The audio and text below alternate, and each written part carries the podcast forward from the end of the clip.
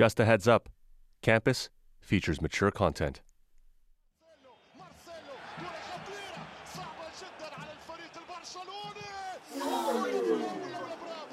It's midday. I'm sitting with my brothers, watching TV. We hear a knock on the door. My younger brother Mihyar goes to the door and opens it. There is a group of soldiers shouting at the door and he said, We want to search the house. And they, they kicked the door. The soldiers storm in with their guns running through the house. And they kept screaming at us, Where are the guns? Where do you hide them? Where are the guns? I said, I'm just a student, I don't know anything. And then they said that, okay, then you will die and your brothers will die with you.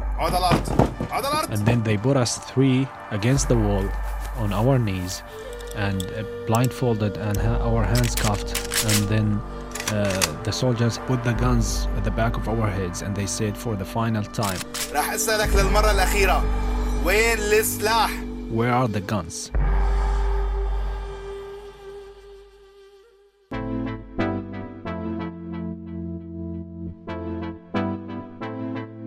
My name is Mohammed Al Masalma, and during my time on campus, my country was taken away from me.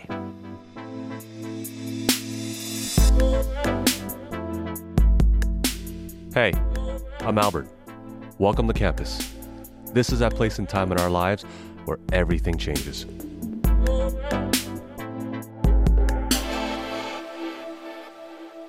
Mohammed Al Masalma is one of 40,000 Syrian newcomers in Canada.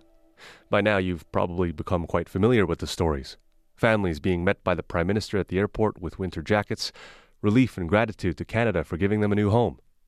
And in the following months, a more serious tone, with families still struggling to adapt and find work. But now, at a time when the spotlight seems to be dimming, it's important to hear Muhammad's story of how his country was taken away from him. A story that begins in the old city of Daraa, with some wise yet ominous words from his father. I was in second grade, so about six or seven. And uh, one day I remember my father took me there to my uh, elementary school by his car, and it was my first day at school. And then the other day he walked me there just so I can learn the way there. And the third day I woke up in the morning, and then my father said to me, "Okay, so I took you the past two days to the school, and now I think you're ready to go there alone." I won't be here every day to take you to school, so you're the man of the house. You should be able to go there. And it, for me, at, at that age, it was like a really big responsibility.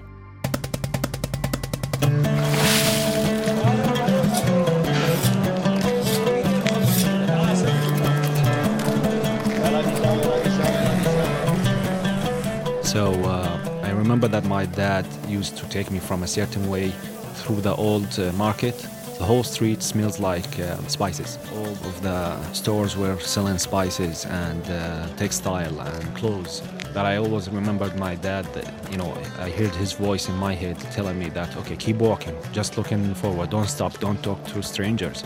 And uh, it took me like 15 to 20 minutes to get my uh, to my school. And when I got there, I was really so proud of myself. And from that moment, I learned that my dad is that type of guy of, you know, he will like teach you to do something uh, one day and the other day he will ask you to do it by yourself. Uh, you can build uh, confidence in yourself and, uh, you know, ready to face life.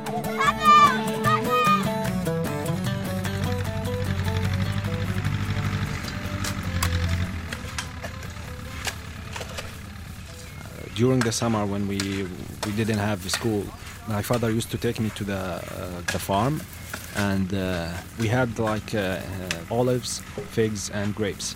And uh, those uh, days are really like really tiring. So after a really long day on the farm my father used to make a fire and we would sit around and have some uh, hot tea with some uh, leftover food from uh, the early morning. And uh, he would tell us about uh, the good old days where he used to come to this farm uh, with his father, and we would sit around the, the, the, fire, really amazed by the stories he would tell us about how people used to live back then. And I always noticed my father that he really loved Syria, but he didn't have any faith in the government. He always will teach us like love your country and everything, but you know don't expect something from the government to uh, to give you and he also told us about the stories where uh, the government just can kill or destroy anything that stands against them. And he specifically mentioned something that happened in Hama where uh, the regime just committed like a genocide there, and they killed like a lot of people. They would came in and rape women and just bomb the houses and just detonate every every building that they suspect that they have like uh, people against the regime uh, living there. So my dad want us to know about that because he didn't want us to speak ill of the government. Otherwise, we will face the same uh, fate the uh, city of Hama faced. So growing up, I was really scared of the government. Not just my dad, but everyone was saying that the government have spies everywhere. So be careful. And uh, I remember my father; he would tell us that when uh, when we wanted to say something about the government, just to whisper it and just to be careful to and not to talk to anyone because the walls had ears and they will hear you. Then they will uh, like put you in jail or even kill you. Those talks around the fire with his father were eye opening and scary. Whether Muhammad was hearing stories of people being sent to prison for life or the thousands massacred in Hama, his father's message was always clear no one opposes the Syrian government without paying a price. They were important lessons for a kid growing up in a country run by a dictator. لقد فقدنا حبيبا وزعيمنا as a leader, he was feared by his people and respected grudgingly by his foreign adversaries. Syria's Hafez al Assad is dead of a heart attack. Assad's son, 34 year old Bashar, is poised to replace his father. Educated, erudite, well traveled, and modern, he's the antithesis of his father.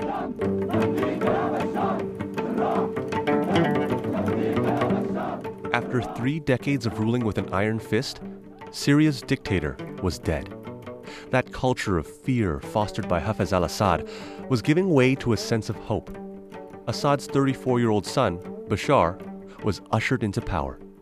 A doctor with little experience in the military, he was seen as a progressive president who was ready to lead a more moderate regime the economy was really blooming and we started to see like other tv shows other channels and then we had internet and then we had cell phones and so we were like really overwhelmed with the new stuff. I was like okay life is getting better now and and i was uh, in a high school and we used to go to uh, internet cafes and start uh, chatting with other people from other countries. Uh, like we started to learn what is life like uh, outside of syria and how people look like uh, outside of syria.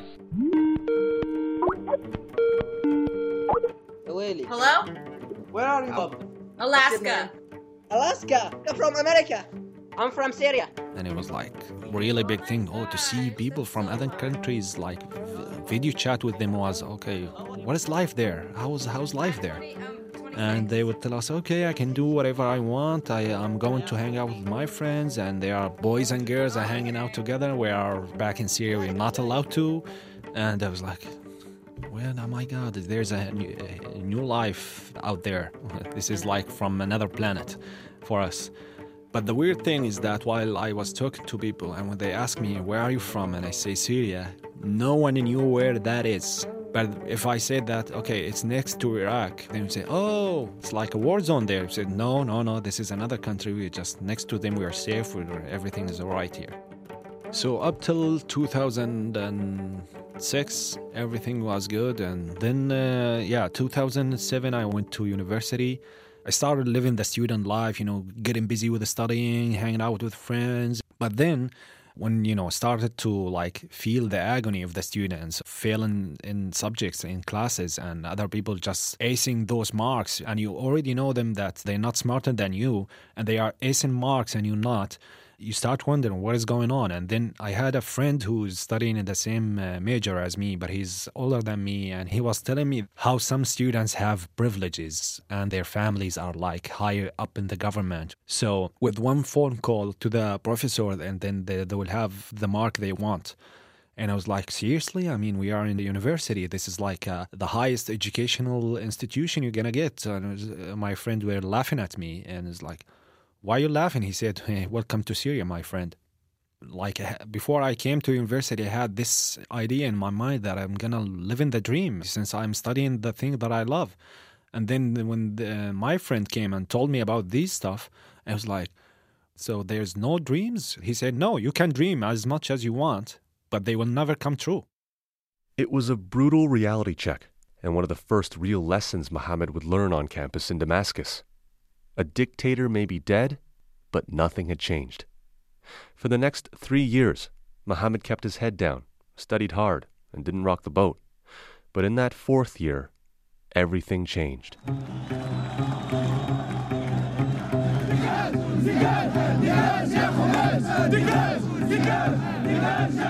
The Arab Spring was sweeping through the region, and Syrians were quietly taking notice. This is what popular uprising looks like. After weeks of scenes like these across the country, it appears to be the end for Tunisia's president after 23 years in power. Listen to that crowd. That's what they've been waiting for. Hosni Mubarak has gone. There are very few moments in our lives where we have the privilege to witness history taking place. This is one of those moments. This is one of those times. The people of Egypt have spoken, their voices have been heard, and Egypt will never be the same.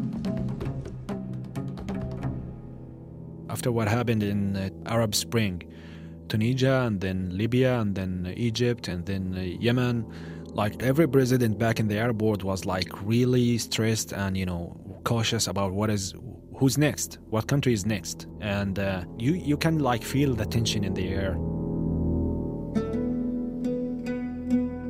Some of them will you know just at the edge of their seats just waiting for something. They just wanted to you know someone to break that fear. They're waiting for the like the first spark to and then they will lit the fire.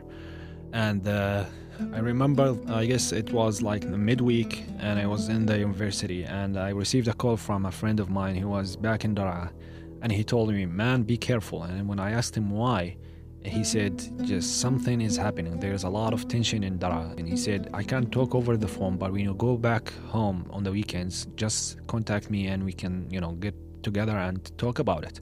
So when I went back home and I, I uh, went to visit this friend and I asked what is going on and he said, well, there's there's a bunch of kids wrote this graffiti on the wall of their school, and the writing says that it's your time now, doctor. And of course, it means that now it's your turn, uh, the president, because he's an eye doctor. Uh, so now it's your time to fall. For the forces and the spies to see this, it was like really slap on their faces and then they went crazy. They went just like searching for those kids around the school in the neighborhood. Who did that? Who did this? And when they arrested about 15 kids, the age of uh, 11 till 13. And uh, I remember there are some photo leaked for the kids, which uh, some of them are like burned with cigarettes. Uh, there are some burn marks on their faces, and some kids are, have the, they had their uh, fingernails pulling out. And uh, some of them just were beaten with you know with whips and wood sticks and something like that. And people people got really angry, especially when they knew that kids are being tortured, and people started going out and protesting.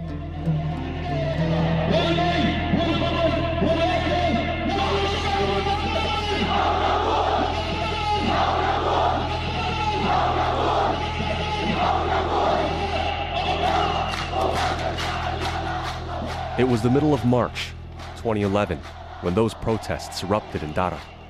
At the time, Muhammad was just a few streets away from his family home, visiting for the weekend. So I was at home. I'm sitting with my brothers on our balconies and just screaming and singing what the other people, our neighborhoods, uh, singing. And then I, I heard a lot of fire shots. My house was really close to that street, so uh, me and my brothers we went there to that uh, street.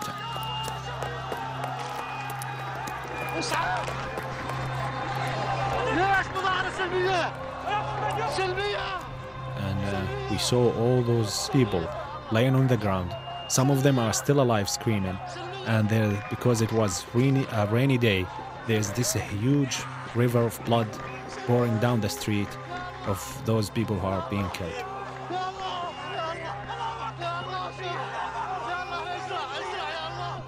I, I, I was really shaking. I couldn't believe my eyes. Well, is this happening in my city? Is this happening in Syria? What is going on?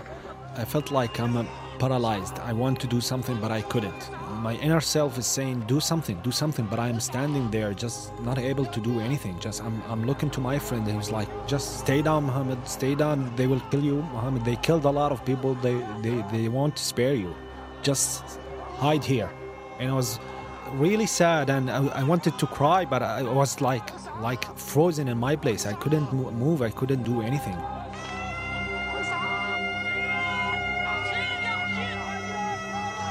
This is a city draped in black and a city raging with anger. For the past week, Daraa has been burying their dead. Demonstrators killed while clashing with security forces. Dozens are believed to have died. People here say at least 150, far higher than the figure of 37 provided by the state. Living in my city in Daraa, I knew that people won't stay calm about this. I knew that something big will happen next day, and it did.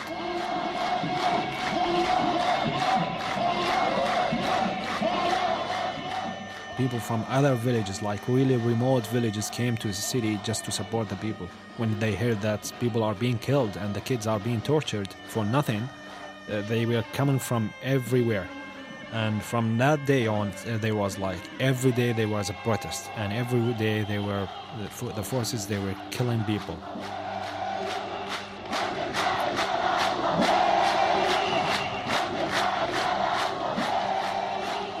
Oh my god it was like the best feeling in the world while protesting. Having the freedom to say whatever you want after like 40 years of oppression in syria this is this is priceless. This is this is the best thing that could ever happen to Syrians, and this is the main reason that the whole thing started. We wanted freedom. When you look at the the faces of the people around you in the protest and see uh, how much they are happy and how how strong they are shouting for their freedom, you can see that uh, how much passion we had for this.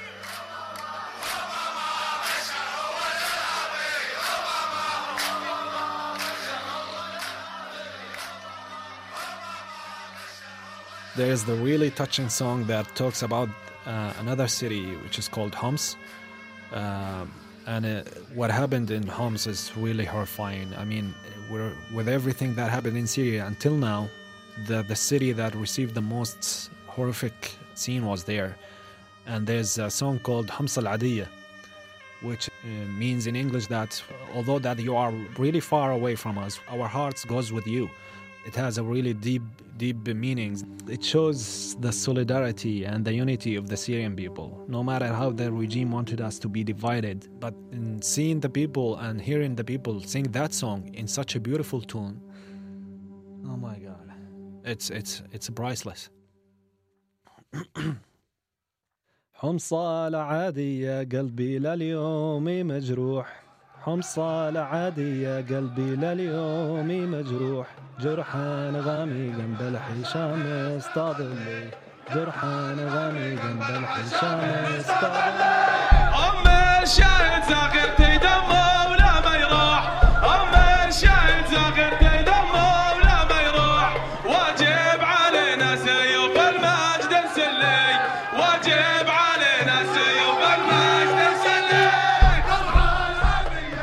first weeks and months of the revolution, there was a strong sense of unity among protesters. But the siege of Homs was a warning sign of the dark days to come. Shortly after Mohammed and these protesters were singing songs of solidarity for Homs, the Assad regime turned its attention to Daraa.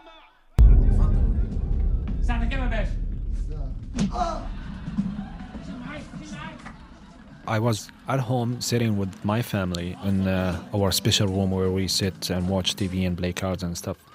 And then they, they cut the electricity. And then we heard, heard this really loud noise that coming from far away. It was like, okay, something serious is about to happen. And when we went to the balcony of our house, we, we saw tanks just driving down the streets, the, the main road and then the, those black uniformed ASF guys were on foot talking on their walkie-talkie and putting people on roofs and snipers and all that. So it was really overwhelming. And then uh, everything started.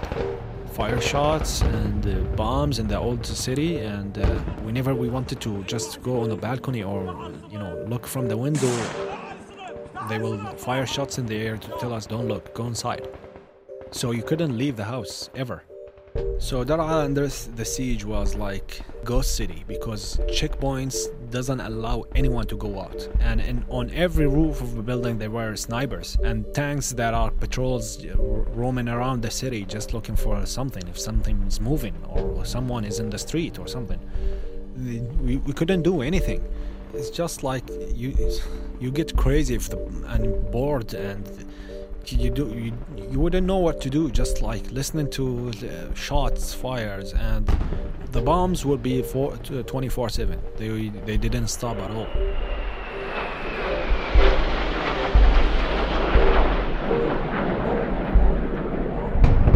Like every every like 10 seconds you there will be shot fires and then bombs and shellings and everything. It didn't stop you're hearing these bombs and you, you're thinking of the people are just like being killed because of those bombs and my aunts and my uncles are there and my, my grandparents house uh, is there and so uh, I always th- was thinking about them. I was like, what's going on with them? What is happening? Are they still alive? And my father was always worried, and uh, many times I found him crying, worried about his sisters. Remember at one night we heard a lot of fire shots. And we, I remember my mother came, uh, she was screaming and shouting, Go in, your father has been shot. I'm not joking, your father has been shot. I was like, this is this is crazy. This has just happened, and uh, and I, I was really shocked, and I was shaking and breathing like like heavily. I was like, what, what what should I do? He said, well, bring me the first aid kit. I was like, where is it? He said in the car and the car was just in front of my house. So I first thing I did is I grabbed the key uh, car keys and then went downstairs opened the door. And I, and I heard the fire shots from the sniper who just fired at my father. And I hear the bullets next to my ears like I hear this sound of the bullet and then hit the street so I hid behind the car first and then I just touched my way to the just to find the door, and uh, I, after I opened the door, I, I was looking for the first aid kit under the seat of the driver. So I took it out, closed the door, and just waited for the sniper to take it easy a little bit, and then I ran back to the house. And thank God I, he didn't hit me.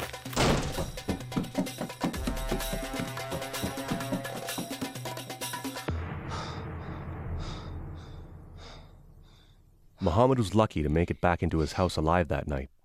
His father was also lucky that the sniper round went straight through his leg without hitting an artery. The family was shaken, and if there was any sense of relief, it was short lived.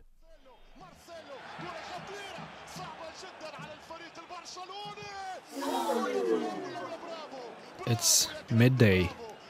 I'm sitting with my brothers, watching TV hear a knock on the door. My younger brother Mihyar goes to the door and opens it. There is a group of soldiers shouting at the door and he said, We want to search the house and they they kicked the door. The soldiers storm in with their guns running through the house. And they kept screaming at us, Where are the guns? Where do you hide them? Where are the guns? I said, I'm just a student, I don't know anything. And then they said that, okay, then you will die and your brothers will die with you. And then they put us three against the wall on our knees and uh, blindfolded and ha- our hands cuffed. And then uh, the soldiers put the guns at the back of our heads and they said for the final time, Where are the guns? And then uh, my, my father said, what, what do you want to do with my kids? What are you are doing? What are you doing? There are no guns here. My kids are just students. They don't deal with guns. They, they don't know what are you talking about? And he said, okay, then we will take them to the division and ask them question. So they took us to the cars, and I remember that I was put in a pickup car with my brothers, and all the way there we were blindfolded, and I was like trying to uh, take a peek under the blindfold just to see where we are, where we're going, and they were telling us, okay, we will take a really good care of you once we are there. We will like treat you like princesses.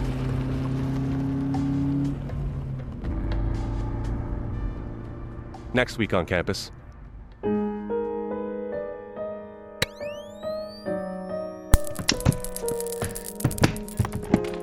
remember I was like laying down on the ground shaking while he's just laughing and he told me that I, I won't stop until you tell me. If you don't give me what I want, you know what, what I will do. Mohammed's story of torture and torment. I consider myself fortunate to have the opportunity that I, I left Syria. Every time like I think about what is going on in Syria, I mean honestly, the people who are dead now they are relieved. They don't have to feel and live that life again. But what really saddens me now is that the people who are still under torture and in prison and they are forgotten.